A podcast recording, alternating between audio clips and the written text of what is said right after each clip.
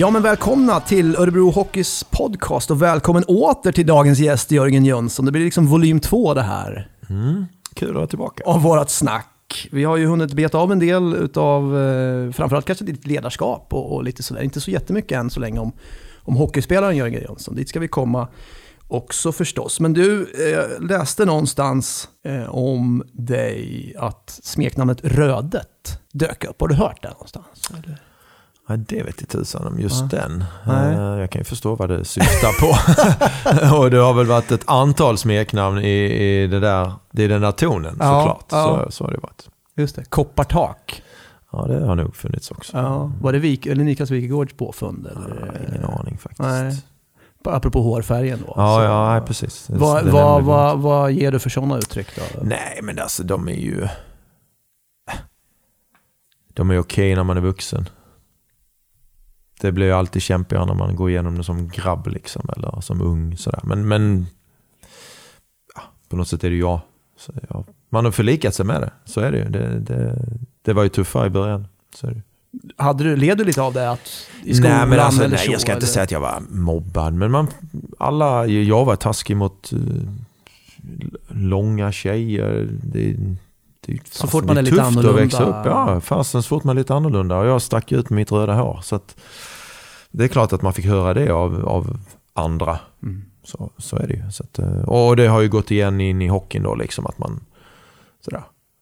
Men så är det. det. det. är en del av en och jag har ingen sorg för det idag. Det, det, det är jag idag. Mm. Var kommer det ifrån? Kenny är ju inte, han är mer blond va? Så. Ja, nej det där är en uh, konstig kombo. uh, det, det, är väl bara jag typ som är röd. Har du några skottar i släkten? Ja, eller? exakt. Ja, man kan tro det kanske. Nej, det finns inget sånt vad jag vet och mm. vi har inte hittat något heller. Så att, uh, Ingen aning faktiskt. Nej.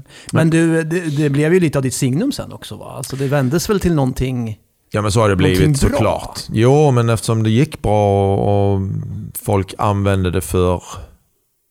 Ja, men jag pratade ju i förra avsnittet om att man liksom måste på något sätt ta plats i hockeyn. Att det, det, liksom, det är ändå en strid att ta utrymmet. Det här utrymmet ska vara mitt och så, så kämpar man om det på något sätt. Och det, det är klart ett sätt är ju att vara verbal och försöka såra någon annan liksom, i att de ska tappa konceptet och sådär. Men jag, och när man då får kasta till en att man liksom har eld i håret eller ja, alla möjliga som vi har nämnt. Då, då, då, känner man ju på något sätt att, ja men fan, jag håller ju på att vinna över honom. Det här är en sista chans liksom. Så jag har försökt använda det till något positivt. Att höra det men också veta att, eh, nej men nu, nu håller jag på att vinna här. Så, mm. Eh, mm, så där är det. Och det sades ju någonstans att ju, liksom, ju mer rödtonat det blev, ju argare var du och ju bättre och farligare var ju du på så, planen också. Så var det definitivt. Ja, absolut. Nej, men det, det har ju varit till gagn. Som jag sa, att visa känslor och använda energin och sådär. Jag har ju inte jättelång stubin.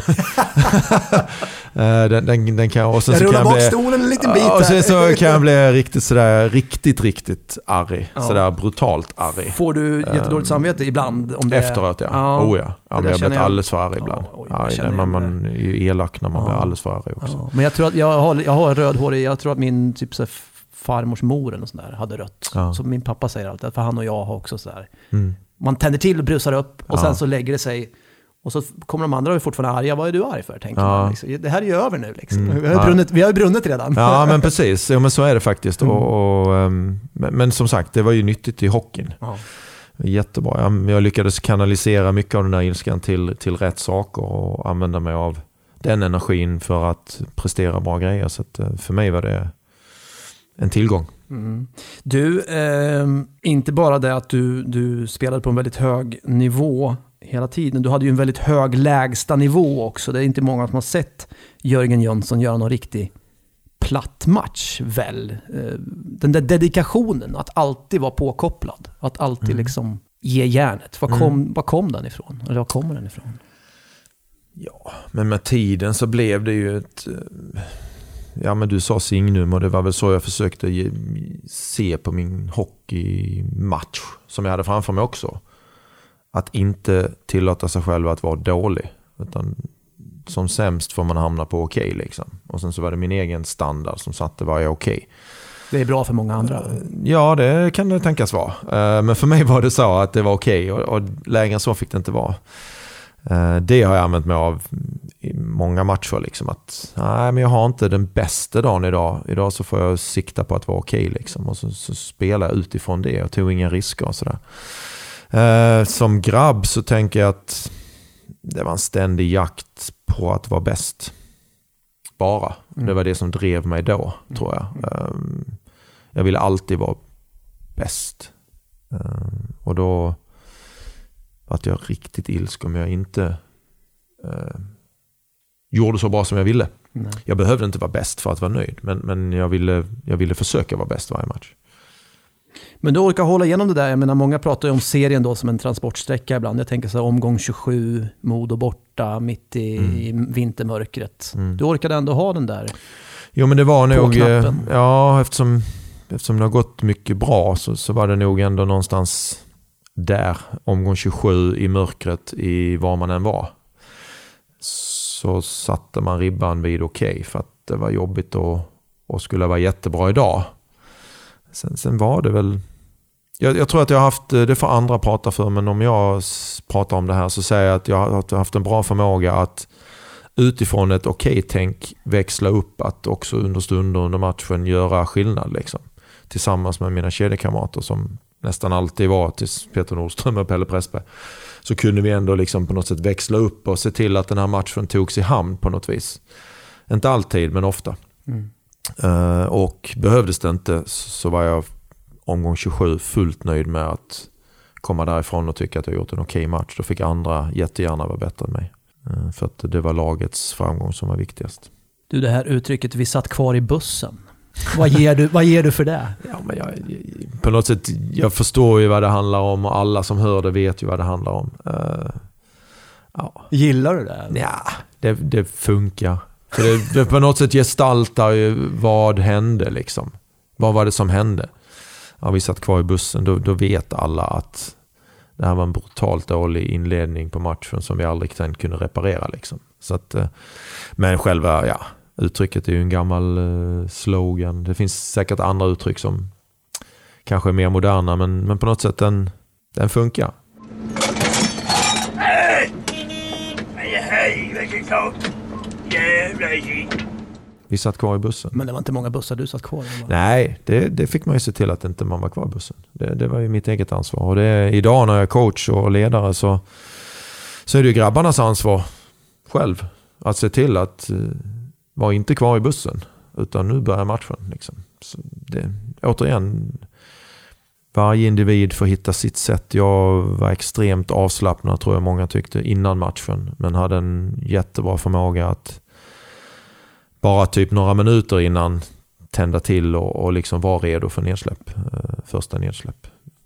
Jag använder mig av det och, och det passar mig extremt bra. Um, jag pratar mycket om mig själv nu märker jag. Men, men ja, jag tittar tillbaka och, och, tänker att um, jag hade aldrig orkat var som jag var när jag var 21, 22, 20 för den delen kanske. Att, att jag, jag laddade ju hela dagar för att spela en hockeymatch. Liksom. Mm. Det var så extremt viktigt för mig att, att vara bra. Så, så det hela, hela dagen gick jag åt till att förbereda sig mentalt. Mm. Och till sist så bryter det ju ner en när man också i nästa moment förväntas vara bra eller bäst varje match i laget. Det, det, blir en enorm belastning om jag ska lägga hela dagen på att förbereda mig då varje gång. För då måste jag göra mer och mer och mer. Och mitt försvar blev ju att göra mindre men att hitta rätt anspänning hela tiden. Och sen istället när det väl behövdes använda mig av den där om man kan sätta inom citationstecken, sparade energin som jag inte förbrukade då istället genom att vara avslappnad. Så att för mig blev det mycket, mycket bättre det gjorde att jag kunde ha en lång och eh, bra karriär. Mm. Mm. Stop! What is your name? Sir Galahad of Camelot. What is your quest? I seek the grail. What is your favorite color? Blue. No.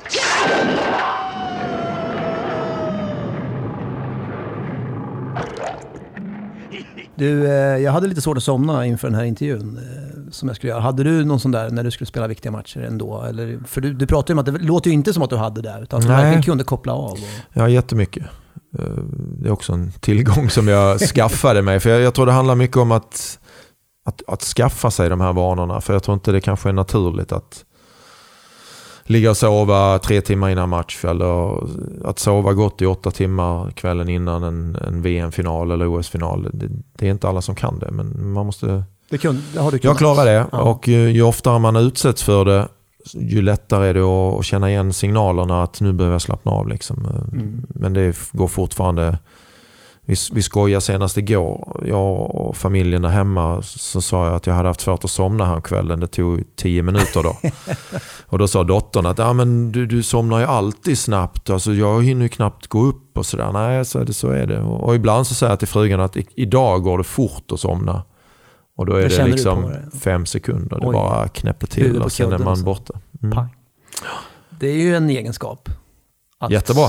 Att tycka om att ha. Jättebra. ja. jag är så tacksam mm. faktiskt. Mm.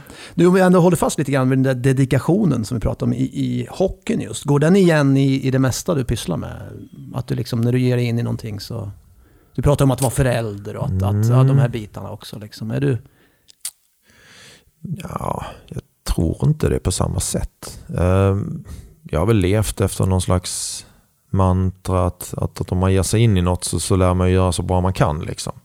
Vad det än är. Är det föräldraskap så, så, så, måste jag ändå anstränga mig för att vara en bra förälder. Är det, är det något annat man ska göra så kan man ju lika bra göra det så bra man kan liksom varje gång för dagen. Ehm, det har jag väl ändå försökt ta med mig att plugget, gör så gott du bara kan. Liksom. Det betyder inte att man måste vara bäst, men, men man, man engagerar sig och man, man lägger ner sig så att man verkligen kan känna att jag har försökt mitt bästa. Liksom.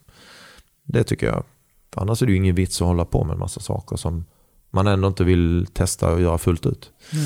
Så att det, det, kanske går igen, men, men jag har haft mycket, mycket lättare för att släppa allt sånt som inte handlar om hockey. Liksom. Att där har jag ändå funnit en avslappning i att ja, nej, det här behöver jag inte vara bra i. Då lägger jag inte ner mig det heller. Just det. Eh, du sa ju också att du är väldigt envis och jobbar med det varje dag för att inte vara fullt så envis. Är det, du ger dig på saker som du inte riktigt behärskar så som du behärskar hockeyn, eller? Mm. Jo, kan du, det, det kan vara, ja, det kan vara allt egentligen. Men, men jag tycker man ska försöka. Det brukar jag göra och, och, som jag sa, när man försöker så kan man lika bra göra så bra man kan. Men sen kommer det till en punkt där man inser att det här kan jag inte. Eh, så till exempel häromdagen så inser jag bara att de här taklistorna kommer jag aldrig att få upp på ett schysst sätt. Så nästa mål nu är att hitta en jäkligt schysst kompis som, som, som kan hjälpa mig att sätta upp de här taklistorna på ett bra sätt. För att det går inte. Jag har försökt i en och en halv vecka och blir bara arg på mig själv och sur på döttrarna och frun när de ska hjälpa till och komma med tips. Och så är denna värme också. Och så är denna värme, ja just nu sommarvärmen. Uh, ja, nej så att det är ett mått på envisheten som ibland ställer till spratt. Mm. Ryktena går att golfen är också lite sådär. Där, där har du inte kommit hela vägen ner till scratch. Nej, där kommer jag inte. Där kommer jag aldrig komma till scratch. Uh, nej, men golfen faller under det här uh, Eh, kul och bra. Eh, inte alls, jag kan bli sur på mig själv ibland. Men, men oftast så faller allt det där golfen under bara, ja ja, det här kan jag inte. Mm. Utan jag gör det för det är kul ibland och sådär. Eh, jag är ingen fena på det där. Just nu har jag höjt mitt handikapp till 23,3. Jag är nöjd med att slå Tiger Woods slag ibland. För det gör jag ibland. Och sen ibland så spelar... Du har ju en boll och puckkänsla som, är, som är extrem. jag har jättefina slag ibland. Men de är ju extremt sällsynta. och, och sen så har jag många, många fler slag som är riktigt, riktigt dåliga. Och eh, de försöker jag glömma så fort jag kan istället. Det är lite kul, jag pratade med en annan lirare här i organisationen som har klart lägre handikapp. Jag frågade, vad kul Jörgen, hur, hur bra är han på golf? För det, han är som dig ungefär, sa han. Det var ingen komplimang. Nej, ska jag säga. Nej, nej, nej. nej jag gör inget sken av att vara duktig heller. Jag, jag imponeras av de som kan spela golf. För det är en sport som jag aldrig hade kunnat bli bra i faktiskt. Nej, du blev ganska bra hockey istället. Ja men det blev jag. Det, det, var hockey, jag har tänkt många gånger på det. Hockey var min sport. Det, det var den perfekta kombinationen av möjlighet att uttrycka känslor och eh, vila lite däremellan när man eh, andas och sen så ut på nytt och försöka reparera saker som har skett. Mm. Vi berörde ju lite grann i förra avsnittet eh, när du kom fram då som väldigt ung i Rögles A-lag och, och, ni tog er ju upp också i elitserien som det hette på den tiden. Ni spöade Djurgården med, med 10-1 i Globen. Eller på Globen. Och sen vann ni väl mot Modo tror jag också, en jättestor seger. Pelle berättade här tidigare, Pelle Svensson som var mm. med. Och gav ett minne och så. Eh, och under den eran så, så får du chansen i landslaget då ganska tidigt också. Ni är ju med i Lillehammer då, både du och Kenny. Kenny är 19 då, eller någonting mm. i den stilen. Precis, ung kille. ja, extremt. Vilken häftig resa det måste ha varit. Med Lillehammer och allt som hände där. Ja men det var det Det blev ju som en, det blev som en dröm egentligen. Uh, på den tiden fanns det ju något B-landslag som hette Vikingarna. Uh, som jag hade gjort uh, några landskamper i, i två år. Då. Jag var 21 vid den tiden då. men jag hade inte fått känna på A-landslaget. Och var ju duktig i Rögle och liksom, ja, sådär. Så, så någon höst där, höstdag, så ringde ju förbundskaptenen och sa att vi har fått någon skada. Du, du ska åka med A-landslaget till Tyskland. Um, var det Kurre Lundmark då? Kurre Lundmark, mm. precis. Uh, och ja, nej men det var inga problem. Det var ju skitkul. Um, och sen så fick jag spela jag var ju extra forward när jag kom dit. Direkt i första matchen var det någon ytterligare skada. Jag kom ju med på grund av skada. Sen var det ytterligare en skada som gjorde att jag fick spela alla de tre matcherna minns jag det som där nere. Och, och, ehm, sen efter det så på något sätt var det no return. Jag spelade alla matcher därefter. Ehm, och helt plötsligt så är det OS-turnering i Lillehammer och, och liksom, ja, men sitter där med Kenny och, och alla möjliga. Och, vinner OS-guld och... Ja men du vet, det bara, man hinner knappt reflektera. Det, det går så jäkla fort. Och... Caria. Och Salo. Och Salo! Och Sverige vinner! Nu då! Har han gjort sådär någon gång på träning? Peter Forsberg. sen bara är det över och så... Jaha, ja. Så här. Inom citationstecken enkelt var det att vinna ett OS-guld. För det blev ju så. Det, det, det, det bara igen, rann ju iväg. Ja, jag vill definitivt vara med om det igen. Så på något sätt så extremt kul att, att vara med. Men det fanns ju en, en hel radda av fantastiska rutinerade hockeyspelare. Typ Håkan Looh, Mats Näslund, Thomas Jonsson var väl de liksom största lirarna i det laget som hade vunnit jättemycket. Och de inspirerar oss andra. Jonas Bergqvist var någon annan som, som liksom var någon slags framåtfigur och, och lagkapten och Challe Berglund och sådär. Så att det fanns ju jättemånga att lära av och se hur de hanterade och det var ju jättenyttigt för mig liksom, som var ung och på väg uppåt. Mm. Och så blir det en sån där idrottsklassiker. 94 är ju för oss sportnördar verkligen. Då har vi ju VM i USA, mm. Ravellis räddning och sen mm. har vi ju då Salo och Foppa då, frimärks, frimärkskillarna. Exakt, alltså, exakt. Det var ju något stort idrottsögonblick som du är med och skapar där också. Mm. Mm. Nej, det var ju en, såklart ett nöje att få vara med att ni andra uppfattade det på det sättet. För jag satt ju själv på sommaren och tittade på de här fotbollsmatcherna och minns det än idag liksom vilken, vilken prestation de gjorde och om ni har liknande känslor kring det vi gjorde så, så är det ju fantastiskt. Liksom. Mm. Um, apropå Foppa då, så när jag snurrade runt och sökte lite grann på dig så finns det ett väldigt kul klipp. Jag vet inte exakt vilket, jag tror att det är ett program i SVT där du kommer in på det här med tröjnummer. Det är mm. också väldigt mycket ironi och sarkasm tror jag. Du, du, du berättar hur besviken du är över att få byta bort 21, mm. ditt, ditt klassiska 21-nummer när Foppa då kom hem med den där Foppa. Liksom, säger du. Minns du den där inspelningen? Ja, nej, men jag minns det. Det var en kul grej. För det, det var ju en, för mig var det aldrig ett problem. Jag ville inte bli förknippad med jag ville inte ha nummer 21 på ryggen när Foppa spelade i landslaget. För då hade ju varenda själ i resten av hockeyvärlden undrat varför kör Peter Forsberg runt med 73? Eh, för att det är den där Jörgen Jönsson ska ha nummer 21. Liksom. Det hade känts konstigt. Så, så det hade jag inga problem med. Uh, där, då gjorde vi ju med flit det här inslaget eh, för att det var en snackis. Liksom. Och så gjorde vi jäkla mycket ironi över det. Det var något humorprogram tror jag som vi liksom drev igenom för Foppa skulle vara gäst där. Så det var därför som det var kul och det ställer jag gärna upp på. Jag tycker som sagt om att skratta och ja, ha kul. Och där kommer den här humorn igen. Att jag har inga våga problem bjuda på dig själv. Att bjuda på mig själv. Nej, nej. Det är absolut inga problem. Nej. Nej. Inte så viktigt. Och så det var att Kent Forsberg var ju tränare då också. Du drog in honom i det ja, också. precis. Det var att, att tränarens son skulle minsann få ha Exakt. nummer 21. Och det fick de stå svara för. Ja, precis. Men du hade, var, det, var det 31 ett tag? Innan ja. det blev 72 sen va? Jag hade massa nummer. Ah, okay. 20, Oj. 42, Eh, men det blev 72 på slutet. Ja. Mm. I Turin Att var det var, tack vare att jag var född 72. Det var ju perfekt. Enkelt att komma ihåg. Hur gammal är du? Så sa jag. Kolla på trynet. 72. Just det.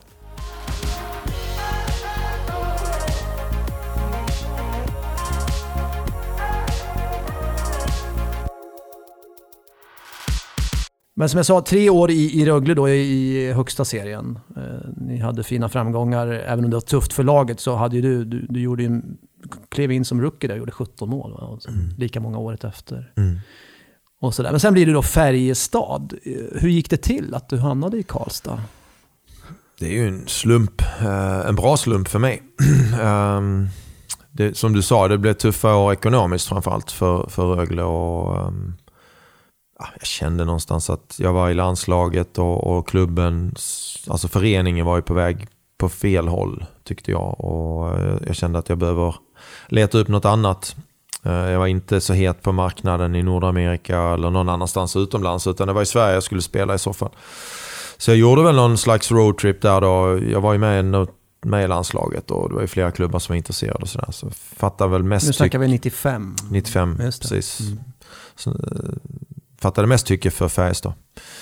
Eh, Och kom tillbaka till Ängelholm och sa att eh, men jag kommer att skriva på för Färjestad. Liksom. Då blev det ju liv i luckan. För, för jag hade varit nere i Malmö under vintern och hälsat på. Eh, Hos Pesci. hos Persia, Persi.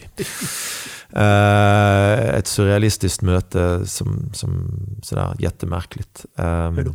Ja, men vi kom in på hans stora eh, byggkontor, gigantiskt rum, fantastiska, nej jag vet inte i och för sig om jag ska säga fantastiska, men så här jakttroféer i hela väggar och ett gigantiskt skrivbord och han kastade upp något kontraktsförslag det första han gjorde och så snurrade det sådär snyggt som man ser på film. Det gled över bordet sådär fram mot oss och så sa han grabbar, för vi var två stycken, det var jag och en annan.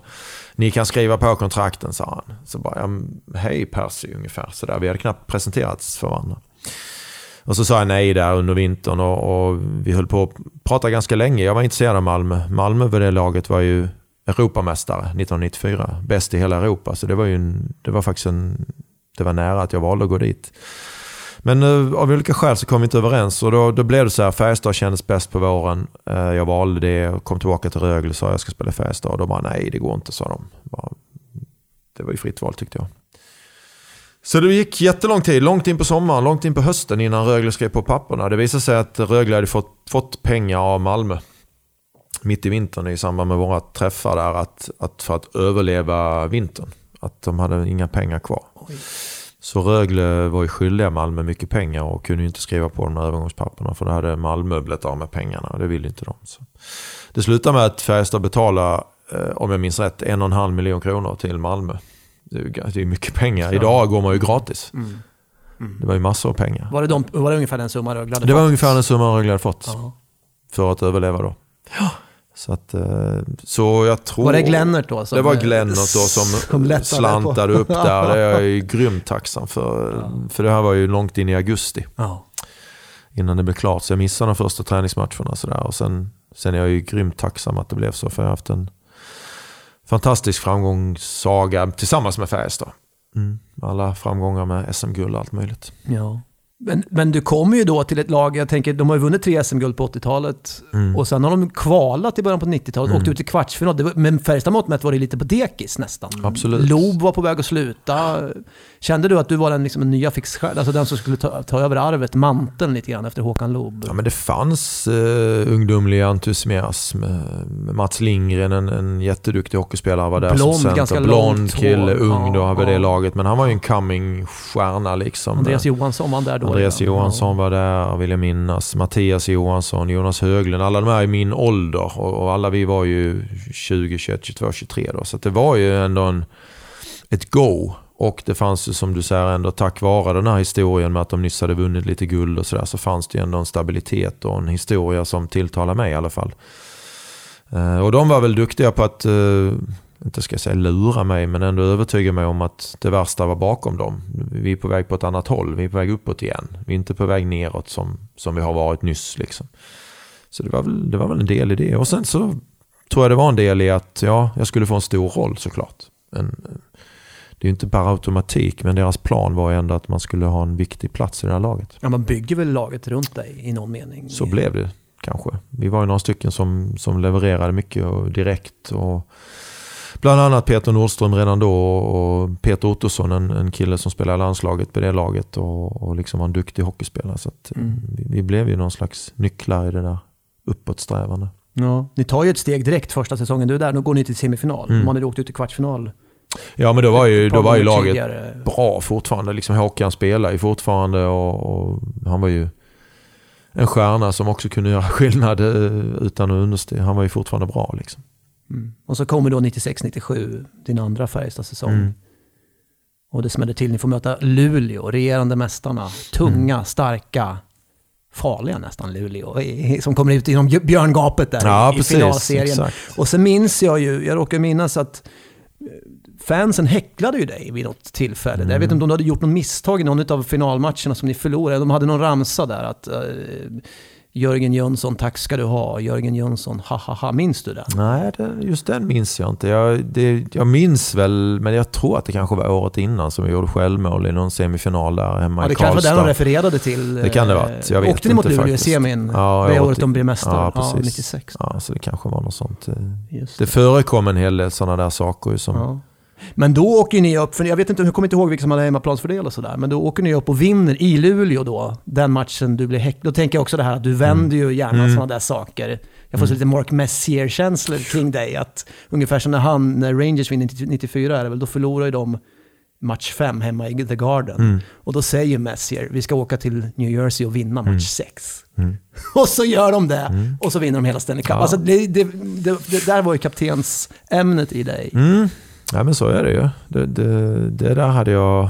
Ja men återigen, jag hade en bra förmåga att liksom få ut det som behövdes för dagen. Liksom. Absolut. Um, Luleå hade ju hemmaplansfördel så, så jag kommer ihåg, vi vann ju första matchen där uppe. Uh, kanske var den här matchen du här syftar på. Sen mm. vann vi i Karlstad igen.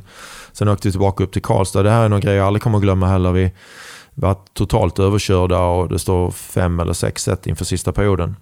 Så säger coachen till oss, vi, vi skiter i den här matchen. Vi, vi bara spelar av, se till att inte bli skadade. Vi laddar för att vinna nere i Karlstad. Jag bara tänkte för mig själv, va?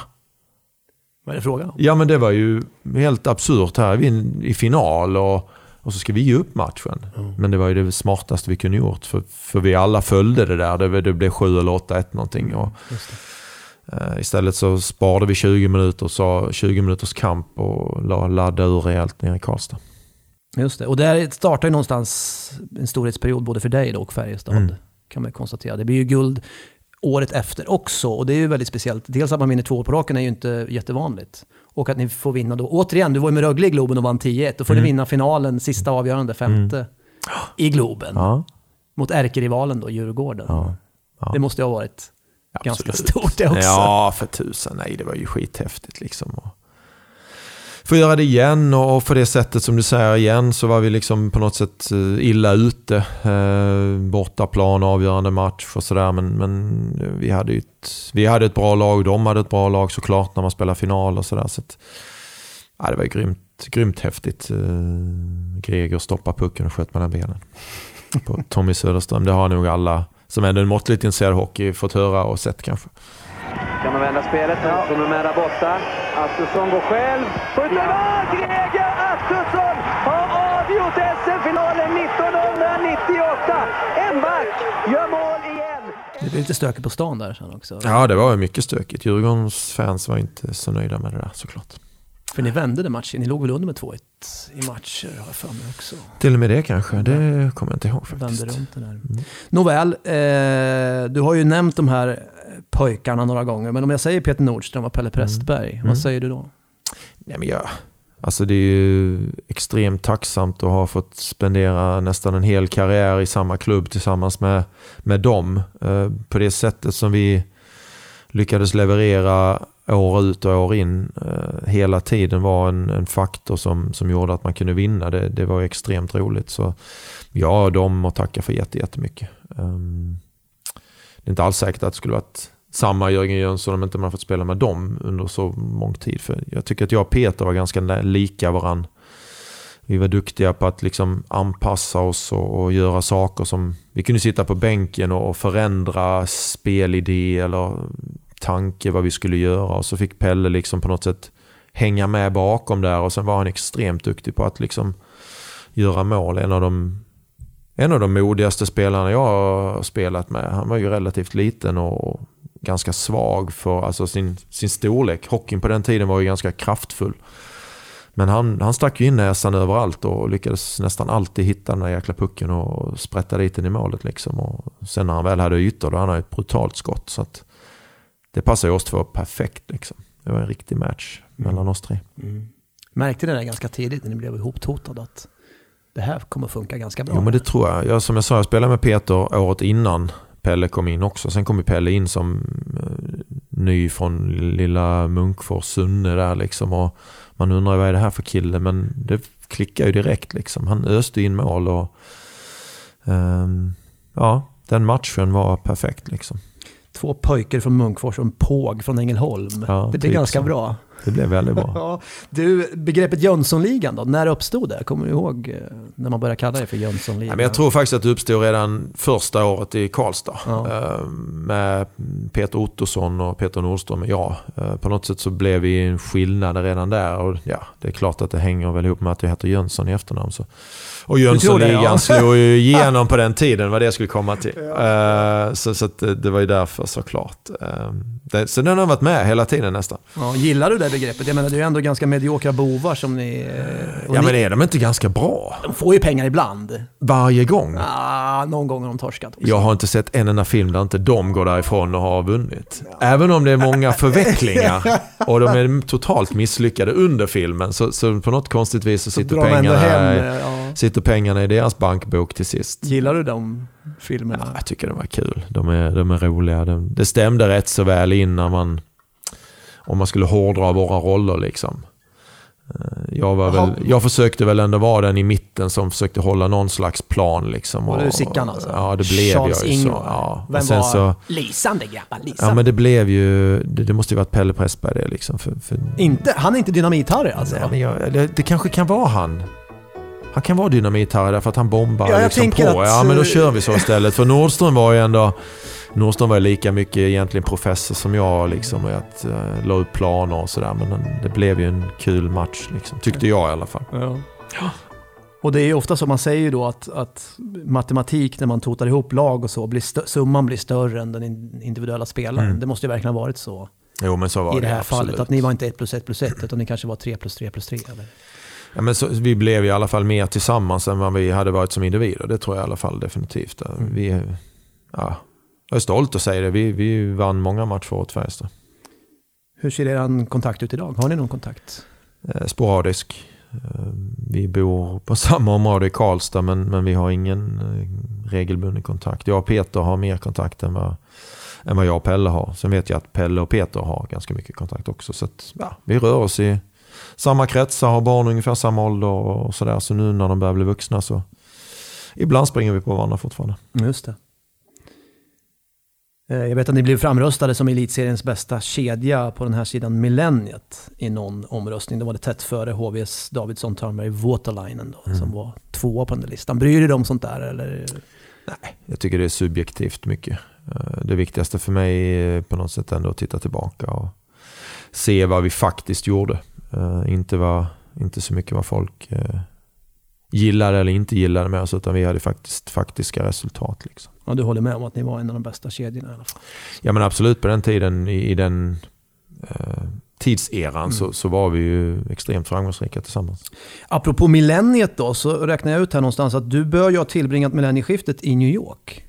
Absolut. Kan det stämma? Ja, absolut. Ja. Vad gjorde du på tolvslaget? Detta jag historiska... Satt, eh, jag satt ute på Long Island eh, och tittade på tv vad som hände inne på Times Square. du var inte där alltså? Nej, jag vågade inte det. Jag tyckte, eller vågade, det handlade inte om rädsla. Jag, jag ville inte det. Utan det, det var, vi satt med, en annan spelarfamilj och eh, eh, kollade på nyårslaget eh, hos dem. Då. Men det, det var trevligt. Jag var i New York och, eh, av naturliga skäl för att jag spelade där då. Just det, det var den Mm. säsongen du var i New York Islanders. Du var inte rädd för millenniebuggen och sådär? Att den skulle... Nej men det var man ju. Det var ju helt omöjligt att inte smittas av den där Y2K. konstiga...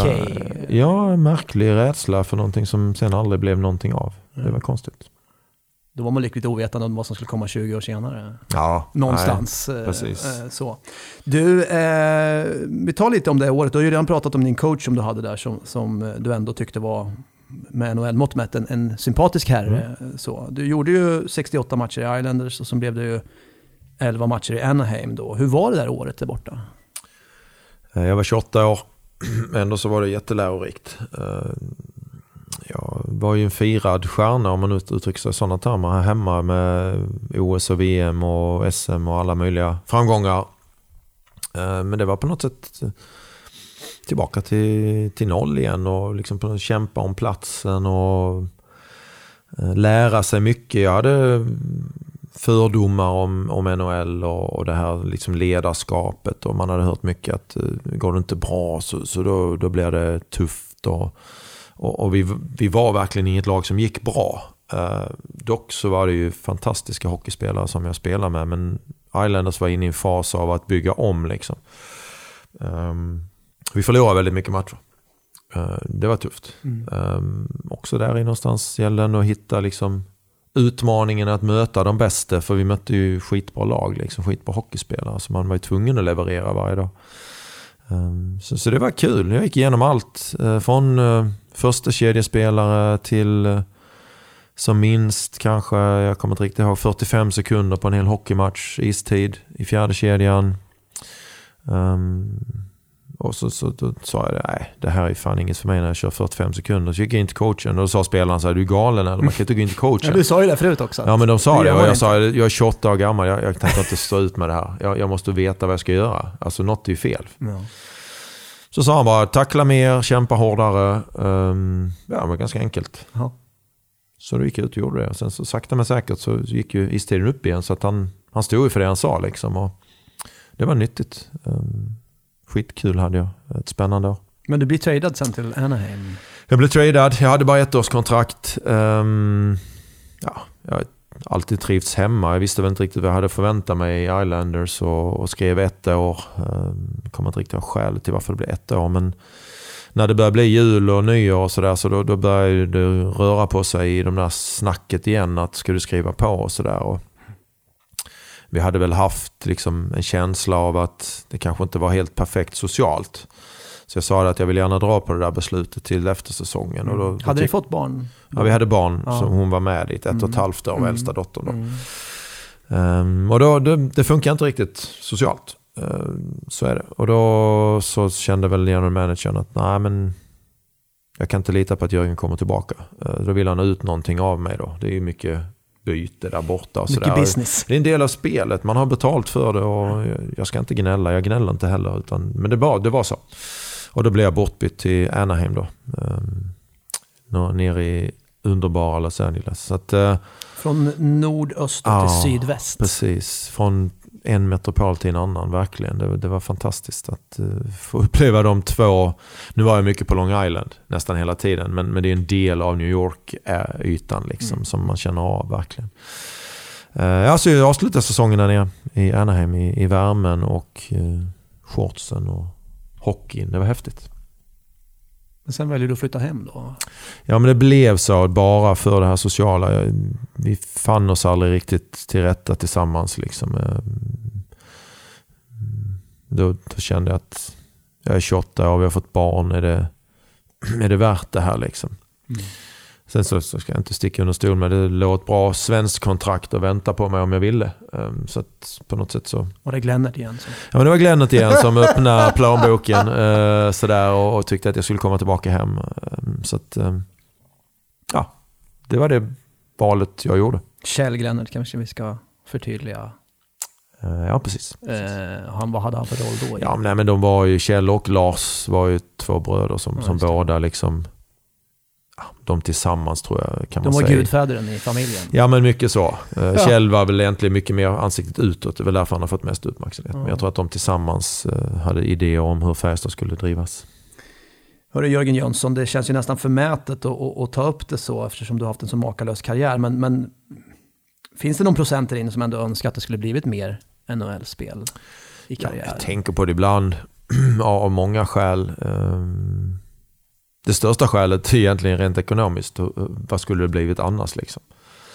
Jag tjänade, jag tjänade 600 000 dollar det året och hade ett treårskontrakt i fickan från Anaheim när jag åkte därifrån. Att jag kunde kört tre år till. Med, du fick det förslaget ja. Du hade det liksom. Med en miljon dollar om året i, i lön liksom. Så, så, det är ju ingen tvekan om att jag hade varit eh, ekonomiskt mycket mer oberoende än vad jag är idag. Eh, det är väl enda anledningen till att jag tänker på det. Mm. Sen så klart, det, det finns ett... att du säger att Ja, det är men det är jag. Jag har inget och, liksom... Det var ju mitt beslut. Det, det vägde jag in i, i varför jag tog beslutet. Så är det värt det eller inte? Och sådär. Men ett annat skäl att jag ändå tänker mycket på NHL är ju att det dröjde inte sådär jättelänge till Anaheim faktiskt vann Stanley Cup. Bara några år. Uh, och det, 03 där Ja, precis. Mm. Så, så det är ju ändå något jag tänker om att hade jag haft chansen om jag hade stannat kvar. Ja, för det treårskontraktet hade sträckt sig Precis. fram till Exakt. 03. Men vet man aldrig. Det kommer man aldrig få svar på. Men du, tänker du ibland att man stirrar sig för mycket blind på det här med NHL? Att det måste vara idealdrömmen någonstans för en hockeyspelare? Alltså för, för dig, så, som du nämner, så du har haft en makalös karriär och du mm. tillbringade ett år där borta. Mm. Och kan ju ändå ses som en av Sveriges absolut största mm. genom tiderna. Kan det bli nästan lite för att, att man smalnar in på det här? Det är NHL eller inget nästan? jag är kluven i det där. Ja, å ena sidan det du säger, det är klart att varför ska alla, varför måste man spela NHL liksom? Ehm, men sen är det ju ändå de bästa spelarna, det är den bästa det är den största ligan, den som har mest eh, genomslagskraft i hela världen trots allt. Och, och liksom att vara en kille där borta som, som levererar, det, det smäller ändå rätt högt. Så att, eh, eh, jag tror ändå att man liksom jag skulle varit väldigt Keep on dreaming. Ja, men jag, precis. Jag skulle varit väldigt besviken om jag, inte hade fått, om jag inte hade fått chansen faktiskt. För jag var ju tillräckligt bra att komma dit. Eh, och det skulle jag varit sur över om jag inte hade fått. Mm. Din bror Kenny då, han väljer ju en annan, en annan karriär kan mm. man konstatera. Mm. Kan vi förstå hur stor han är där borta på Long Island? Egentligen? Nej, men det är väl det som blir en... Nu sitter jag här och pratar med dig idag. Mycket av att jag varit i Sverige i alla år. Eh, Kenny har ju väldigt lite uppmärksamhet på det sättet. Tack vare att han nästan aldrig var i Sverige. Eh, han var ju en av liksom Sveriges bästa backar på den tiden också. Han, han blev framröstad 2006 i OS i Turin till bästa back i hela turneringen. Av alla NHL-spelare. Då spelade han i Rögle i Allsvenskan. Eh, så jag menar, han har, han har kvaliteter som ingen har sett nästan. Eh, så att han är ju lite bortglömd på det sättet. Men det är olika val och olika, olika vägar och, och jag vet att han är extremt nöjd med sin karriär också. Och varje gång han åker tillbaka till Long Island så, så blir han hyllad i arenan och eh, de glömmer aldrig bort en, en stor spelare. Så att, uh, han får mycket uppmärksamhet där istället. Nu driver han någon biltvätt eller något liknande? Eller? Ja, man har lite multitasking nu. ja. Han håller på med många olika. Han är delägare i ett musteri. Uh, han driver en liten sån här mini-biltvätt, sån automattvätt själv. Uh, och sen har han haft något hyreshus som han har sålt och sen så är han lite brandman också. Så att, uh, han, han håller på med lite smått och gott och har lämnat hockeyn bakom han sig. Han tog din brandmannadröm där. Ja, han gjorde kanske det. Ja. Precis, jag är avundsjuk på honom nu. Ja, jag förstår. Jag förstår. Jag tänkte att jag försöker hålla kvar dig en liten stund till i alla fall. Ja, Får absolut. vi prata vidare. För du vänder ju hem då efter NHL-äventyret som bara blir en säsong långt. Och du kommer att vinna tre SM-guld till med Färjestad efter mm. den hemvändarsvängen där. Och så den oförglömliga 06-säsongen då, mm. som är totalt unik. Jag tänkte först 94 där, då var det ju du, Kenny och Foppa som har vunnit båda de. Det är nästan bara ni tre som har vunnit både Lillehammer och... Det är bara vi tre. Ja, det är ni tre. Mm. För de andra var ju lite äldre som du var inne på. Många, ja, precis. Och de andra kom inte med till Turin då. Nej, just det. Och sen eh, är ju du den enda i hela hockeyhistorien som har vunnit SM VM och OS mm. samma säsong. Det mm. gör du då 2006. Var du i din livsform då? Du var ändå inne på ditt 34 år. Mm, precis, men det kanske var en kombination av eh, eh, erfarenhet och, och målmedveten träning och rätt man på rätt plats. Eller på det, det där, jag brukar säga att man ska ha lite tur. Men jag var nog inte min, mitt livs bästa form, men, men kombinationen av att anpassa sig till roller eh, har varit en styrka i min karriär alltid. Eh, och det var det här också. Eh, jag var duktig på mycket.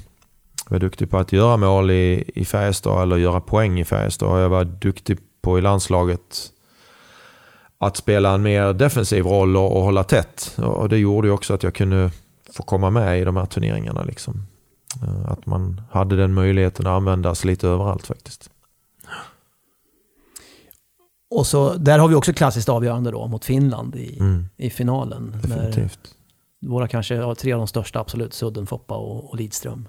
Mm. Snickrar ihop det där avgörande målet. Ja, precis. Kombinera ihop en snygg grej och, och Henke Lundqvist sen med 30 sekunder Ja, kvar löjlig, gör en räddningen. eh, monsterräddning. Så att alla de där stora i modern tid, de fick eh, vara med och hjälpa till på ett, ett framträdande sätt till att vinna guld.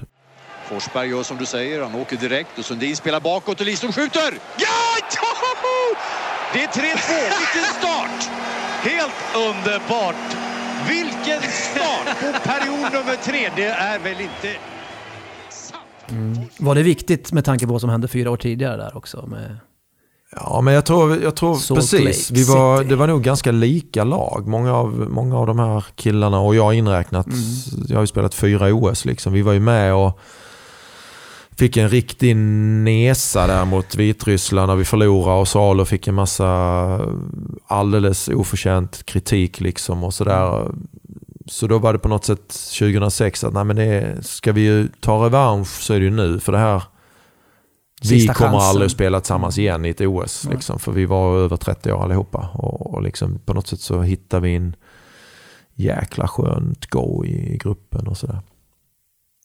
ja, det måste ni ha gjort. Mm. Och det var, var det lite re- revanschkänsla? Ja, men det var mycket det vi byggde det på tror jag. Många av oss som varit med i, i Salt Lake. Att vi, vi ska fan ha revansch och vi ska fan vinna. Liksom, för det var som sagt jag, Kenny och Foppa bara som hade vunnit OS-guld innan av alla som var där. Så att alla de andra var ju skitsugna att få vinna ett OS-guld också. Och vi liksom ville såklart vinna igen då. Så det fanns en jäkla hunger både av revansch och av att liksom ta en sista stor grej för Sverige. För det fanns ju Många visste att de inte skulle spela mer VM-turneringar och många visste att de inte skulle spela fler OS-turneringar. Så att det var sista chansen i- på ett internationellt mästerskap för många. Mm.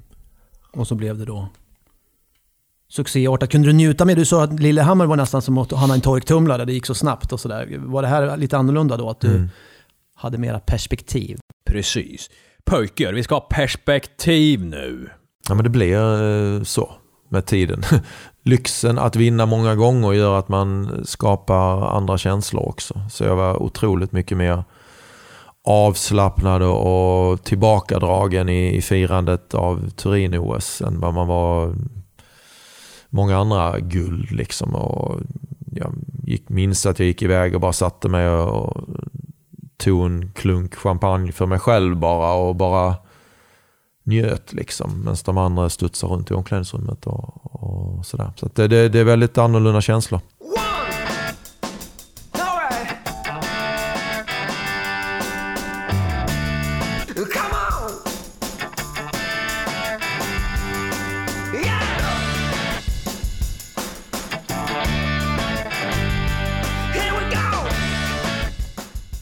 Du spelade i sista VM 2007 Ja. och då har du gjort 104 VM-matcher.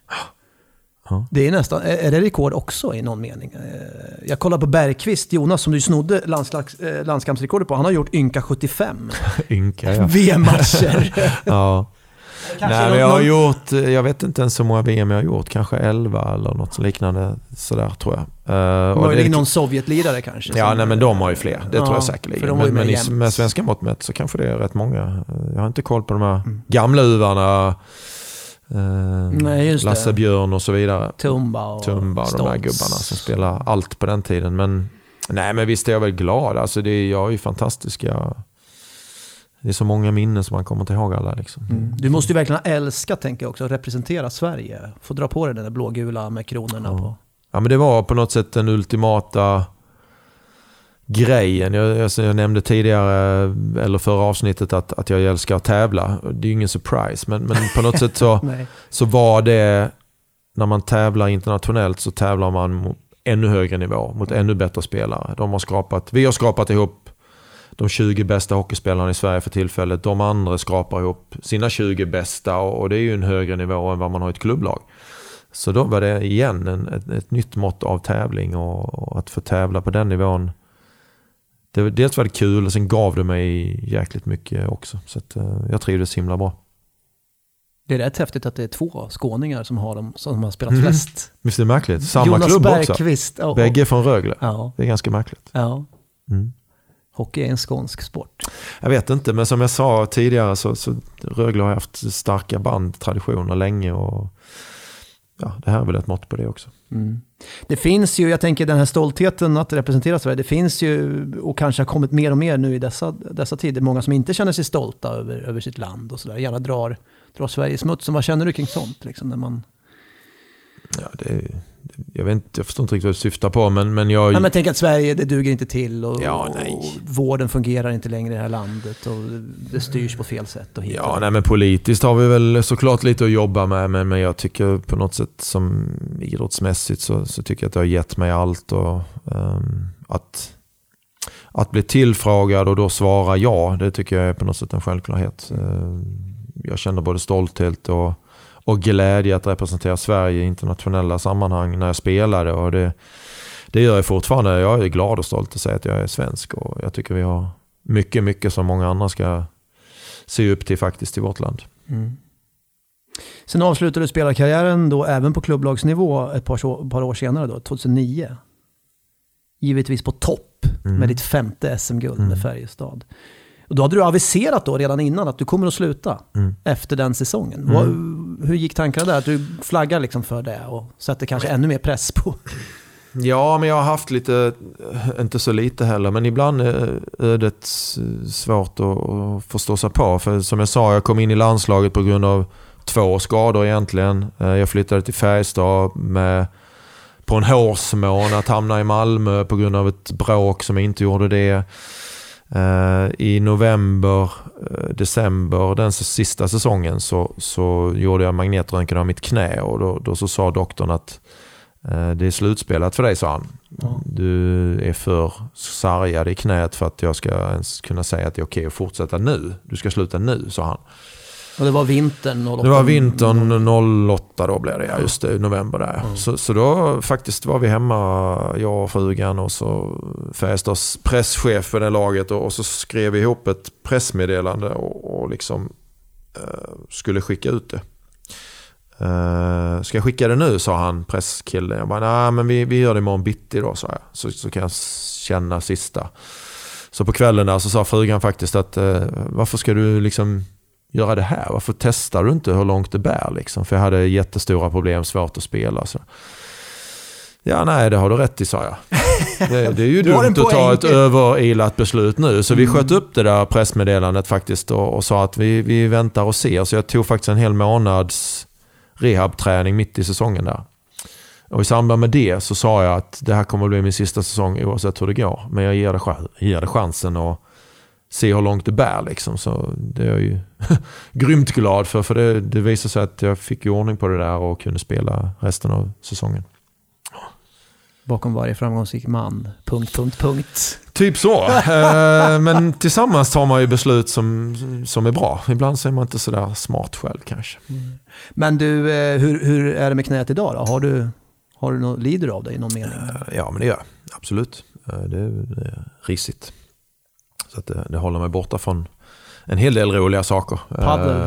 Uh, paddel, tennis, uh, modern fluga går bra. Modern fluga? Ja, ja det är det ju modernt. Ja, jag, jag, jag, jag trodde du menade fisken. Ja, nej, nej, nej. nej paddel, tennis går bra. Um, golf går nej, hyfsat. Golf går bra. Ja, men alla egentligen långsamma grejer går ju hyfsat. Jag har ont på kvällarna oftast när jag går och lägger mig. Mm. Men, men somnar du snabbt? Det. Jag somnar fortfarande snabbt. Ja, det gör jag. Du, eh, hade du kunnat skriva ett bättre avslut? Alltså Nej. rent manusmässigt? Nej, det kan man inte göra. Det är helt omöjligt. Att gå igenom det jag gjorde i november, december och inte veta om man ska spela och sen var igen en, en faktor som gör att, att uh, vi vinner ett SM-guld. För, för det blev så uh, av många olika skäl. Peter Nordström igen. Min parhäst var gammal och sliten han också. Spelade kanske sådär. Eh, och sen som i slutspelet så lyckades vi på något sätt hitta tillbaka till den där känslan igen och blev ju faktiskt en maktfaktor att uh, guldet kom till Karlstad igen. Var det då du bojkottade media? Nej, det var något år innan. Det var något år innan. Uh, ja, det var sådär, ja, jag vet inte. Jag, jag är inte så enkel alltid tror jag. Men då hade jag, de åren innan där, då hade jag bestämt mig något år. Jag var så trött på att förlora och trött på alla jävla frågor. Och media skulle ju... Vid den tiden tyckte jag media var så här skandalsökande. Ja, det ska vara uppmärksamhet och det ska vara vem hatar du och vem tycker du inte om i andra laget. Och jag tyckte det var så tråkigt så jag sa jag skiter i det här nu. Jag vill inte stå till svars för en massa som jag inte har lust att prata om. Liksom. Så då tyckte media, fan du är lagkapten och du måste ställa upp. Och då, då gjorde vi någon sån här löjlig grej igen. Att liksom, ja, du är dum och du är dummare. Ja. Igen, ironi och humor i det hela. Och eh, ja, efteråt så var jag väldigt nöjd med det faktiskt. Eh, för vi vann guld det året. Och mm. kunde jag eh, räcka lång näsa åt alla journalister som tyckte att jag inte gjorde det jag skulle. Jag gjorde precis det jag skulle, skulle jag vilja säga. Jag såg till att Färjestad vann guld. Och det gör det ju en gång till sen då, men då är du assisterande tränare. Mm. 2011 Exakt. så är du i båset då. Ja. För att uppleva det en gång till. Ja, ja. ja. ja det, det har hänt många bra saker och det fortsätter att hända bra saker efter min aktiva karriär. Det, det var kul. Jag visste inte om jag skulle bli hockeytränare så jag sa jag testar ett år där ehm, tillsammans med Tommy Samuelsson som ansvarig. Och, eh, ja, igen så lyckades vi lotsa eller Färjestad lotsa hitta vägen fram till guldet. Mm. Så småningom hamnade du då i rollen som sportchef. Men blir ju inte speciellt långvarigt. Och hur länge hade du den posten i Färjestad? Ja, ungefär tio månader kanske. Tio månader. En säsong kan man väl säga. Jag började på hösten och, och slutade hösten efter. Just det. Vad mm. hände sen då? Ja, jag tyckte det var första gången jag känt mig riktigt misslyckad. Liksom. Det, käkade upp med det där jobbet. Jag klarar inte av det riktigt. Det kan jag vara ärlig och säga. Jag tyckte att jag... Min ambition och min insats var gigantisk. Eh, jag satsade allt jag hade på att liksom, för jag trodde att det var det som jag ville göra liksom och, och gav verkligen järnet. Men, Den här dedikationen igen? Ja, precis. Absolut. Jag gav allt. Eh, men, men hade inte tillräckligt med erfarenhet eller eh, kunskap att, att genomföra det jag ville och, och jag kände bara att det käkar upp med det här jobbet. Jag måste, jag måste sluta. Jag mådde riktigt, riktigt dåligt. Och eh, ja, sa upp mig helt enkelt. Ja, just det. Ja, du säger upp dig själv där ja. Ja, precis. Sen hamnade du, Forshaga? Ja, så gick det något år. Jag försökte komma bort från hockeyn och han på olika vägar så hamnade jag i hockeyn igen i Forshaga division 1. Och så gjorde du även en säsong som U16-tränare? Ja, Färjestad innan. Det var året innan. Ja, det var året innan. Mm, jag började med det och kände att ja, hockey är kul och sen blev det division 1 Forshaga. Mm. Men den här skilsmässan då från Färjestad, hur, hur var den? Ja, men det var ganska... Ja, men just då så hade jag inte några reflektioner och tankar kring hur de uppfattade eller sådär. Eh, jag typ gick hem från en dag till en annan. Um, I efterhand så, så är jag väl besviken på dem tycker jag. Uh, det är klart att det vad sa du innan? Det takes two to tango. Sa du här om något? Inte som med så snygg accent som du gjorde det, men... Nej, men det, det, det, det, gör det och jag var väl en del i att det där avbrottet inte blev bra. Eh, men, men jag är besviken på att inte jag till exempel blev sjukskriven en stund och fick tid att reflektera liksom. Utan, nej men gå hem du, ungefär. Och sen efter det har jag inte fått speciellt mycket samtal eller påstötningar från Färjestad heller. Så det, det är väl en tid som jag försöker lägga bakom mig. Jag är inget bitter och, och sådär. Men just då var jag... Ett år senare var jag väldigt besviken. Absolut. Du hörde ingenting? Nej, inte så som man ska göra i alla fall. Det var ingen som ringde och frågade hur jag mådde direkt och, och sådär. Så det, det, var eh, en konstig tid. Jag tyckte man, man kastar in allt man har. För det gjorde jag verkligen. Eh, och eh, jag förstår att jag lämnade hål och, och, problem bakom mig som de var tvungna att, att jobba med för att täppa till. Men, men eh, någonstans så var det på riktigt. Jag mådde skitdåligt verkligen. Och det var lite överraskning att man inte orkade engagera sig mer i individen som lämnade. Men, som vunnit fem SM-guld och som spelare, ett som tränare för klubben. Dels det, men också för, för människan. Som inte mådde bra när han gick därifrån. Så, men det, ja. Det där är intressant. Jag har hört det där tidigare. Niklas Czernetski som ju var under en väldigt kort period Mm. huvudtränare i Färjestad. Mm. Eh, Han gick ju in i väggen fullständigt. Ju. Mm. Fick ju sparken efter bara, ja det var inte ens tio månader. Han hade sitt, sitt jobb. Han hamnade ute på Hammarö och ingen hörde av sig Mm. till honom. Är det, är det familjen eller vad handlar det här om? Alltså, det, Jag har inget svar på det faktiskt. Eh, när man är mitt i det. Eh, jag var ju där, eh, jag, jag var ju på kontoret och eh, när Niklas till exempel var där och jobbade. Mm. Och, jag fick rycka in som... Czernetski. Mm. Eh, fick rycka in som liksom stödcoach också. Så jag var, men då var jag mitt i det och, och tänkte inte så mycket på, visste inte vad som hände runt omkring och varför ingen ringde honom. Det var inte mitt jobb. Det tänkte inte jag på. Ehm, men det är nog en sån känsla av att totalt fokus på uppgiften mer än att reflektera över vad händer med de här människorna som försvinner. Liksom. Jag vet fler som, som har kommit ut ur um, hockeybubblan och, och saknar kontakten med liksom, de man ändå jobbar med sedan tidigare. Så att det är nog tyvärr en, en dålig, jag ska inte säga dålig, jo dåligt är rätt ord men jag vet inte vad ord jag letar efter. En dålig grej de bär med sig.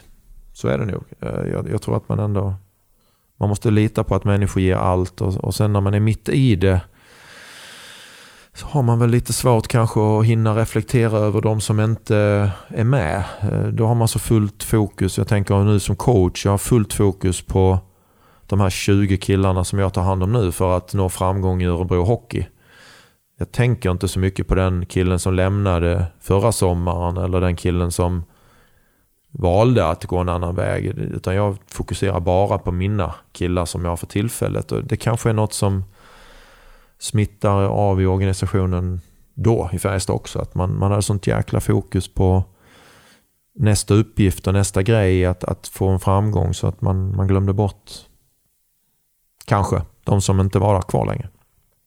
Det är sånt jag tänker på efter. hamnar hamnar man utanför den här familjebubblan då någonstans? Ja det gör man ju på ett sätt eftersom man, jag valde att lämna. Mm. Då, då hamnar man utanför. Mm. Tror du att du hamnar än mer utanför för att du är från Ängelholm och inte är från Värmland? Nej det tror jag inte har något med det saken att göra. Jag tänker Niklas var ju inte, han kom ju externt. Det var ju Mm, nästan ingen ja. som gjorde det på den tiden. Han var Nej. nästan en av de första, Niklas Czernetski då, som är nere från Valdemarsvik han var från början. Ja, östkusten där någonstans. Så att han kände sig ju inte alls en del av värmen kan man ju lugnt säga. Nej, nej, nej. Och det, det blev ju ett brutalt, eh, en brutal grej för honom som liksom... Istället för att stanna och vinna SM-guld med Brynäs, som de ju gjorde den säsongen, så fick han gå in i väggen då i färg. Ja, precis. Ehm, Ja, nej, där har jag inget, igen inget svar. Jag, jag, jag, var, jag var med och jobbade med honom och ändå så... Jag ringde inte till honom heller och speciellt mycket och hörde hur han mådde. Så att tror man måste se sig själv i spegeln också. Liksom. Du, eh, det blev lite tufft där, och som du säger, men, men fansen måste ju vara en sak. Jag tänker relationen Mm. med fansen. Du är ju dyrkad i Karlstad. Eh, Absolut. Du är hissad i taket och, och Mm. tröjan hänger där och alla minns ju vad du har gjort för klubben. Är det många Mm. som kommer fram och snackar? Du bor ju fortfarande i Karlstad också då, som sagt. Är det många som vill surra hockey? Ja, men det är det överallt. Ehm, det är det överallt. Det är det i. Örebro. Och, och, även här i Örebro så vill folk prata om min aktiva karriär i Färjestad. Eh, också givetvis vill de prata om Örebro Hockey. Liksom. Men, men är jag i Stockholm så, så kommer det faktiskt fram folk där också. Och tackar för allt man har gjort och landslaget och så vidare. Så att, um, igenkänd är jag av, fortfarande, kanske på grund av mitt röda, hår. nu kom det igen, ja. Ja. Koppartaket, om jag Ja. får tillåtas att säga det. Exakt. Du, eh, hur mycket har det naggat då? Jag menar, jag kan tänka mig, känslor för Färjestad kommer du väl alltid ha i någon mening i alla fall, Ja, med tanke ja, på den karriären. Men hur mycket har det, den här, det som hände, har det på något sätt krackelerat lite grann bilden av... Det, det, jag har för mycket bra minne av Färjestad för att liksom låta det vara det viktigaste faktorn. För mig så är det bara, som jag sa, jag känner tydligt att, att det där jobbet räckte jag inte till till. Och det, det är ju på något sätt liksom jag själv. Ja.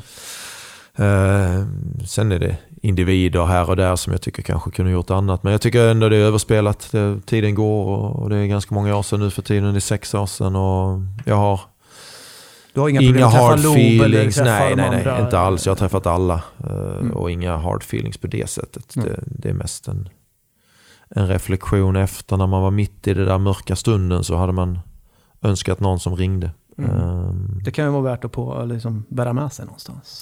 Det är nog nyttigt för en själv att försöka komma ihåg det. Att eh, inte glömma bort eh, människor som försvinner ut i periferin. Man kan försöka jobba med dem också. Jörgen Jönsson, dagens poddgäst, volym 2 är det här utav, av vår eh, ganska långa intervju som eh, håller på att gå mot ett slut. Inte riktigt än dock. Jag tänker, vi började, eller jag började nämna att du var en vinnare redan från början med TV-pucken. Kom fram i Rögle, gjorde avtryck, sen har du vunnit alla SM-guld, VM-guld, OS-guld och så vidare. Eh, Du har ju någonting i, i, i fickorna av matjorden då. Va? För sen efter den här ganska tuffa tiden som du beskriver här i Färjestad så hamnade du i Växjö som assisterande coach, jobbar med Sam Hallam där. Mm. Och vips så kommer ett SM-guld till. Ja, På meritlust! Ja, exakt. Så Ja. enkelt är det ja, just det. Just det. Så enkelt är det. 2018, stor stil. Och ni vinner väl med 21 mot Skellefteå över fyra matcher eller någonting Ja, sånt. Ni vinner ju Ja. oerhört övertygande. Elias Pettersson får sitt monumentala genombrott som hockeyspelare. Hur var det? Var det också lite revanschkänsla eller? Nej, det skulle jag inte vilja säga. Det, det, det, där på något sätt var det en bekräftelse på att eh, för mig själv, det händer bra grejer där jag är.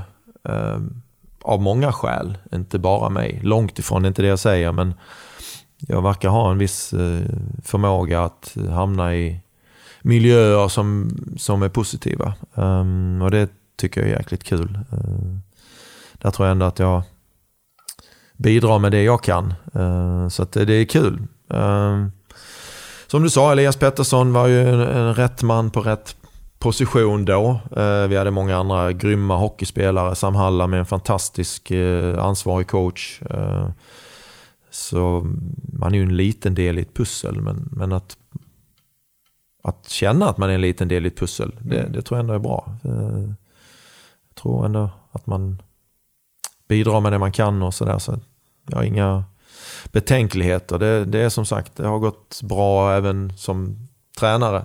Eh, Det får man lugnt säga när man varit med om två SM-guld där också. Så att, ehm, ja, det, det, jag hoppas jag är ute på en resa. Mm. Ja, vi, jag tänker, håll den tråden. Jag höll nästan på att glömma Mästarnas Mästare också. Ja, precis. Tv-program, apropå. Micke Leijnegard Ja. och, och den stora äran. Exakt. 2012 var det? Ja. Tiden går. Ja, tiden går fort. Eh, Men det måste ha varit en häftig resa också. Ja, absolut. Spö, vilka var det som var med den säsongen? Av Ett helt gäng. Eh, Wislander, Pernilla Wiberg, alltså Magnus Wislander, Pernilla Wiberg. Skapliga vinnarskallar det också. Ja, nej men det är ju, ja, Stefan Schwarz var med. Oj, spelar med brutet ben. Ja, det har han Ja. gjort. Och Victoria Sandell Svensson. Ja, men du vet, det, det, det var ett uh, riktigt kul tv-program att vara med i. Ja. För Det var superödmjuka, superhärliga personligheter som alla hade förmågan att liksom skapa sig en framgång. Ja. Vem var det du mötte i finalen? Det var Pernilla Wiberg och Magnus det. Och sen så i semifinal också hon Anna Lemoyne.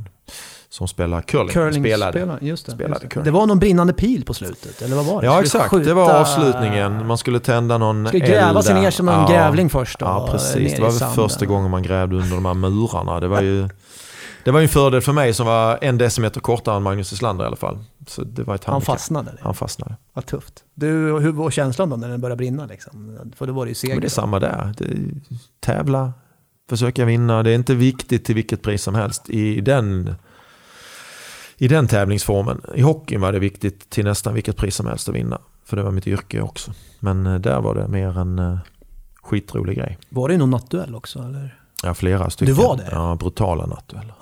Vad var, det man skulle, var, var det de med glasstavarna eller var det de som ramlade ner från taket? Nej, det var glasstavar. Ja, Som jag slocknar. körde någon klassisk, ni får hitta den på YouTube alla som vill. Anders Järryd och jag i någon nattduell där. Jag, Jag skriver eh, krockar ihop i huvudet med honom så vi, det ser nästan men ut som jag tror jag skallar var- ja, honom. jag och sen så nästa, då blev det 1-1 där då. Och sen nästa så rycker jag nästan han över bordet bara för att jag ska ha den där glasstaven. Du låg under i den också? Ja, jag låg under med 1-0 där. Du är van att vända underlägen. Ja, men det var dedication. Hur, hur, för att när man ser det på tv så kanske det känns ju olidligt länge. Då har de ju säkert klippt en hel del. Hur länge kunde man stå och Mm, vänta? Ja, men det är väldigt länge. Alltså då fick vi reda på att det kan bli upp till åtta minuter Upp till åtta. per runda. Ja, innan den där staven Ja, ja precis. Det är mentalt, eh, Brutalt länge. Jag tror Det är ett mindfuck som heter duga. Exakt. Vår längsta fokusrunda var väl fem och en halv minut. Stod vi stilla och väntade liksom. Du, vet, Och det du, känns väl ännu längre när man står där. men du vill inte vänta en hundradel på att reagera och så ska du då balansera. Det var häftigt. Då kunde du inte använda det av det där att du skulle slappna av innan du slår på va? Utan då var du tvungen att ha Ja, på, då var jag påslag, eh, på rätt anspänningsnivå. Ja. ja, häftigt. Mästarnas mästare utanpå det som grädde på moset då kan vi säga. Ja. På, på alla andra Ja. utmärkelser. Och så kommer vi in på det här med att du, du för gott med dig dit du kommer då. Mm. Färjestad, landslaget, eh, Växjö. Och nu då i Örebro. Mm. Denna vinnarskalle har kommit till, till Örebro. Och du har väl också... Känslan är ju också att många har börjat tillåta sig, med tanke på den höst ni gjorde, så är det många som har börjat tillåta sig att drömma om guld. Mm. Även i den här stan. Mm. Hur, eh, hur ser du på de drömmarna? Eh, Men det är bra. Eh, Jag tycker om att man ska drömma. Det är en lång och tuff väg skulle jag fortfarande vilja säga för Örebro Hockey att, att liksom etablera sig på toppen i SHL. Eh, men vi har absolut tagit steg och vi har visat att vi är där och, och nosar på det och de bästa dagarna så kan vi vinna mot alla när som helst. Uh, när vi sitter här nu på sommaren så ser det ut att bli ett riktigt spännande hockeylag att jobba med till hösten. Och, och det är ju en grund för att det ska liksom kunna bli något bra. Man måste ha ett bra lag. Um, sen ska man ha flyt och, och sådär och år ut och år in ska man etablera sig på en bra nivå för att liksom till sist kunna vinna. Jag, jag tror det är svårt att komma upp ett år och vinna. Så att, jag tror ändå man måste ha tålamod i resan. Att, att acceptera att det kanske inte går så lätt bara för att man det ser jävligt bra ut. Det är en, det är en lång process. Men, men det är kul att man drömmer om det. Bara det borgar ju ändå för att det är på rätt väg. Liksom. Det är rätt känslor i stan. Jag tycker det är kul när man pratar hockey med örebroare som är så jäkla positiva. Och, och det är skithäftigt. Det är en sån miljö som du vet, det blir ringa på vattnet. En positiv miljö skapar positiva känslor, skapar mycket energi, skapar bra framgångar. Det är så man vill ha det. Ehm, så att jag tycker ändå Örebro Hockey och Örebro är på väg mot något spännande utifrån sina förutsättningar. Mm. Handen på hjärtat då, hade ni kunnat gå hela vägen? Nu blev det en avbruten säsong. Ni skulle ju ha spelat play-in där då mot... Var det Frölunda? Eller vilka skulle ni få möta? Uh, Play-in. Uh, jag har till och med glömt vilka vi skulle möta. Se om man kan hitta det. Men, men om du svarar på Malmö frågan. Nej, men play-in var det definitivt. Ja. Och eh, ja, vi kunde gått hela vägen, men vi hade gått igenom vår tuffaste period. Det var väl egentligen det som talade för att vi skulle kunna göra något bra. Vi gick igenom en riktigt jäkla tuff period i, i januari, februari och var på något sätt på väg ur den för att hitta en ny kurva uppåt. Liksom. Så att, eh, det är klart att vi kunde gått hela vägen. Vi, vi hade alla förutsättningar. Jag tyckte vi hade en fenomenalt bra målvakt. Vi hade en första kedja som, som levererade varje match när det behövdes. Liksom I Bromé och, och framförallt Stoa och Harper som, som alla liksom ja, men tillsammans kunde de vara tunga på vågen. Och, och det, är, det är ingredienser som behövs för att kunna vinna. Mm. Sen, sen vet jag att det liksom är andra lag som är mycket, mycket mer stabila och vana att vinna. Jag tänker på Frölunda till exempel. Växjö har vunnit en del på slutet. Färjestad är vana att vinna också, även om den tiden går. Det är väl ja, det är tio år sedan Färjestad vann nu. Så att, så att liksom Luleå hade ett extremt bra lag. Det är ett nålsöga man ska igenom för att kunna vinna. Så är det bara. Just det. Du är Malmö, men ni hade haft hemmaplansfördel va? Ni slutar ju Ja, åtta och Malmö nia där. Ja. Frölunda hade mött Växjö om, om inte om hade varit. Nej men så är det. En eh, jättemärklig avslutning på året och nu när vi sitter här på sommaren och det fortfarande är, är skittråkigt med det här viruset så, Mm. så är det ju det enda rätta beslutet att göra det är att avbryta. Det, det, det är för mycket annat skit som händer Mm. i världen trots allt. i detta elände. Du, eh, om vi ändå fokuserar på, på, på det vi hoppas och tror ska bli en riktigt rolig säsong då. Du är ju tillsammans med Christer Olsson nu assisterande tränare. Mm. Niklas Eriksson är ju, är ju huvudtränare. Och du har ju en vinnarskalle, det har vi varit inne på många gånger och det sticker du inte under stol med själv heller. Det är klart att du vill gå så långt som möjligt i den karriären du har nu också, Mm. på sikt. Du kommer väl att vilja vara huvudtränare någon gång i karriären och livet? Jo, men jag har väl börjat prata om det nu högt och, och tydligt för alla också. Eh, Jag har absolut en dröm om att på någonstans leda ett lag själv och se vad det kan vara. Eh, Jag har också, som vi nyss nämnde, gått igenom yrken där jag inte klarar av rollen sportchef i Färjestad. Eh, men jag vill testa ändå hur det är att vara headcoach i ett lag i SHL och se hur långt man kan ta det om man klarar av det.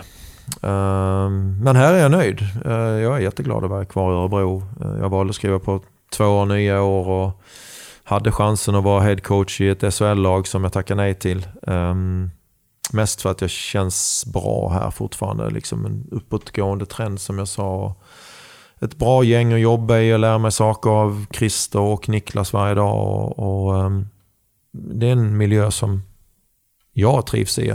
En, en lärande miljö och en positiv miljö. Mm, du, hade haft, du hade anbud till den här säsongen 2021 alltså att vara huvudtränare i SHL ja. ja en konkurrerande klubb. Mm. Finns ju de, det finns, spekulationer har satt igång att det är du som kommer ta över som huvudtränare 21-22 i Örebro. Ja, men det tror jag inte på riktigt.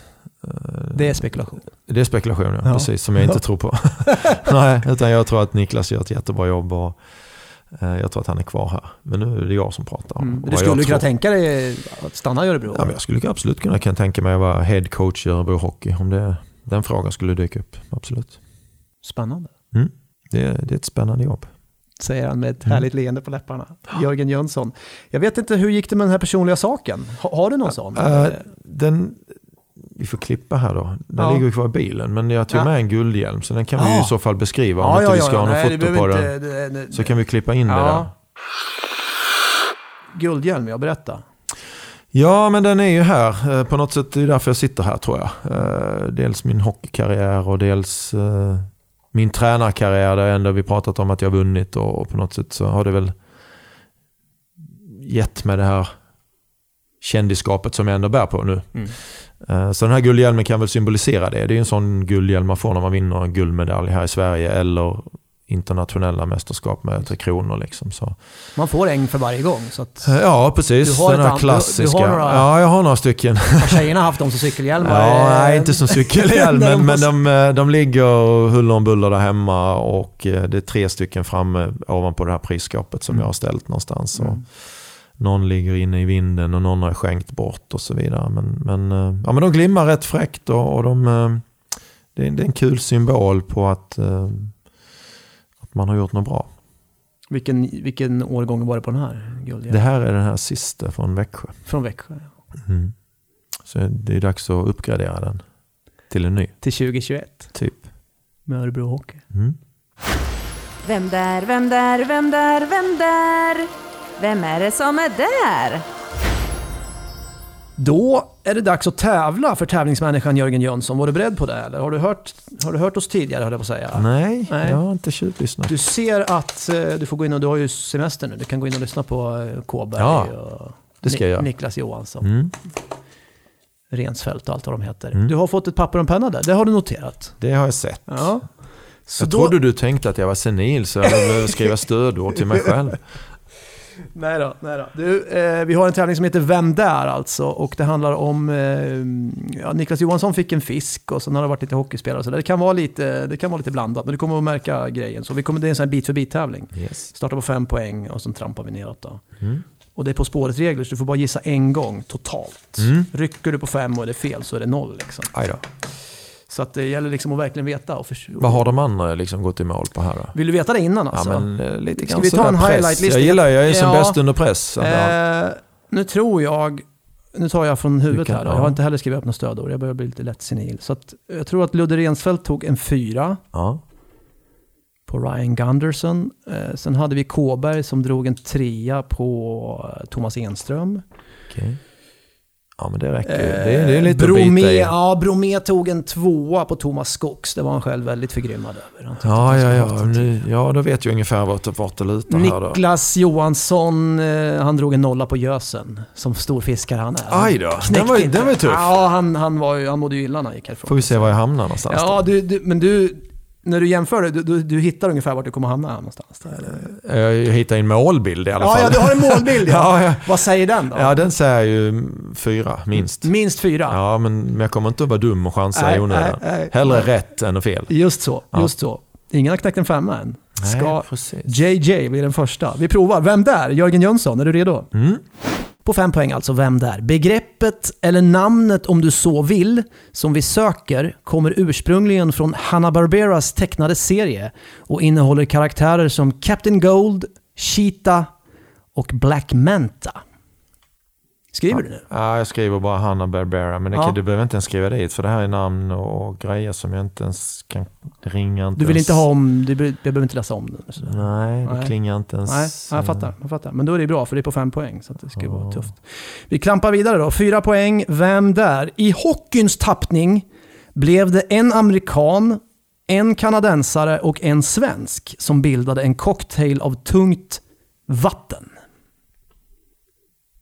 Nu skulle ha sån här pausmusik som från Mm, Jeopardy. det borde vi haft, men det får ju, det får ju Det får Tony- det får Tony Tony- få klippa in det. För nu börjar man ju ändå liksom kanske hitta på något här. Ja, ska vi skriva Den eller här kan du ju ändå köra igen en Ja, gång till. i hockeyns tappning blev Mm. det en amerikan, en kanadensare och en svensk som Mm. bildade en cocktail av tungt vatten. Ja, men jag har ju något på gång här. Nu ska Mm, vi se. Då. mm. Ska, Ska vi chansa nästa, eller ska Det är vi- nästan så att jag vill chansa Du- redan här. Eller ska vi... Ska vi ta det på... eh, Men, vi, nej, men bara för att vara säker så får vi gå på nästa också. just Tre. vi tar det på Kåberg-nivå. Mm, I så, fall. Mm. Ludde får vara ensam ledare. Just så. På tre poäng, vem där? Begreppet vi söker kan föra tankarna till såväl romarriket som till rätt läskiga spelkvällar framför PCn. Alltså begreppet vi söker kan föra tankarna till såväl romarriket som till rätt läskiga spelkvällar framför PCn. Det skulle jag skrivit på fyra. Det skulle jag skriva på fyra. Ja. ja. Ja. Nej. Nu vet jag inte ens om jag har rätt, men Nej, nej. nu har jag gissat. Ja, nu har du gissat. Och här kommer för lyssnarna då som inte har knäckt detta ännu. I mitten av 90-talet satte denna Philly-trio skräck i sina motståndare med sin minst sagt aggressiva spelstil. Du nickar instämmande här ja. Du är med på banan. Vad härligt. På ett poäng. I denna klassiska kedja hittar vi John Leclerc, Eric Lindros och Mikael Renberg. Legend of Doom. Legend of Doom. det är en tung, det är ett tungt namn Ja, det var bra. att bära upp. Ja, det, men det var ju en fantastisk uh, hockeykedja. Ja. Men Snacka om och sådär. Du pratade innan, eh, kanske förra avsnittet också, om att summan av totalen, alltså summan blir högre när man sätter ihop tre sådana här komponenter liksom, än, än tre. Så det, de var ju fantastiska. men ska stå, stått sig slätt mot Jönssonligan. Ändå. Oh ja! Oh ja. de hade mosat oss. De hade gjort det? Även på Storink? Menar du det? Menar du det? Ni hade- Ah, vi kanske hade hunnit undan där då. Ja, men du mötte, du har mött alla tre? Ja, jag mötte dem alla tre. Ja. Absolut. Det är ju det som är fördelen med att spela med internationella matcherna. Det, det var ju extremt roligt att möta de här gubbarna. Mm. Inte tillsammans, utan då mötte vi dem var för sig. Ja. Men det är häftigt, just det här med kedjor är ju häftigt också. Jag tänker Ja. just på Jönssonligan Mm. och här har vi en annan sån. Det har ju funnits, köttbullekedjan hade vi ju med, med Sundin, Jonas Höglund och det var väl Renberg där också tror jag. Ja, Så- just så, det. i, Toron- i Toronto. blev det så, ja. Just det, för Swedish Meatballs. Swedish Meatballs. Just det. Det var ju inte kanske så jättesmickrande. Jag vet Nej, inte. jag tror, det kändes inte som det var det bästa. Det här är rätt Legend coolt. of Doom är ja, det är ju rätt liksom- mäktigt ja, faktiskt. Det här med Captain of Cold, det, det är ju, Legend of Doom är ju en tecknad serie från Hanna-Barbera Okej. från början. Och så är det ju en amerikan då i Leclerc, amerika, eh, kanadensare Lindros Ja, det var förstås. där jag kommer hamna in på rätt. Vad- Mm. Med den här cocktailen och tungt vatten. Nej, jag vet inte. Det var att det var tunga bara. Jag bara jag, Ja, jag, ja, ja, ja, men där, där halkar jag in det på rätt fanns spår i alla egentligen ingenting. Och sen romarriket, det är ju legioner då, var ju Mm. vanligt. Inom, och sen det Doom, har du spelat det spelet? Doom var Nej. ett shoot em up-spel med väldigt äckliga monster som dök Jaha, upp från nej. ingenstans. Så det var, man satt i mörkt rum med hörlurar på sig. Så. Då Ja, kunde man nästan göra i brallan kan jag säga. Ja, det låter skrämmande. ja, ja, men du, eh, vad sa vi? Tre poäng va? Jörgen poäng. Jonsson. Ja, du är delad tvåa då i, Det är ändå okej. i det här. Ja, det är mycket okej. ändå okej. Du och Kåberg, ni får Mm. liksom... Ni får lägga räkost på varandra, håller jag på att säga. Ja, i örat. I era pranks framöver. Eh, Jörgen Jönsson, det har varit en ära, det säger jag igen, att ha dig som gäst i vår podcast. Tack så mycket, vad kul att vara här. Stort, stort tack för att det tog dig tid.